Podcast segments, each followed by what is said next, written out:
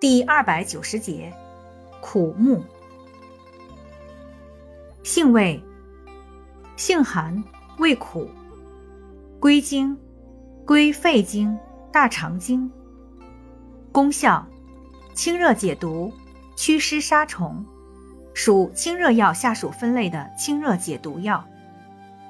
功能与主治：用治风热感冒、咽喉肿痛、上呼吸道感染、肺炎、急性胃肠炎、痢疾。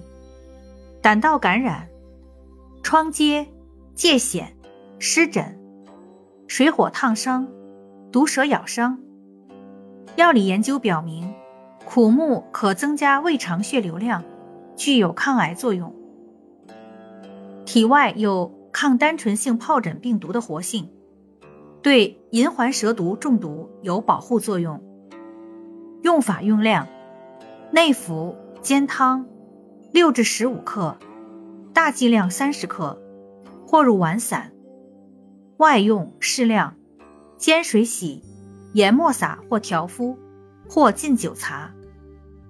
注意事项：苦木具有一定毒性，内服不宜过量，孕妇慎服。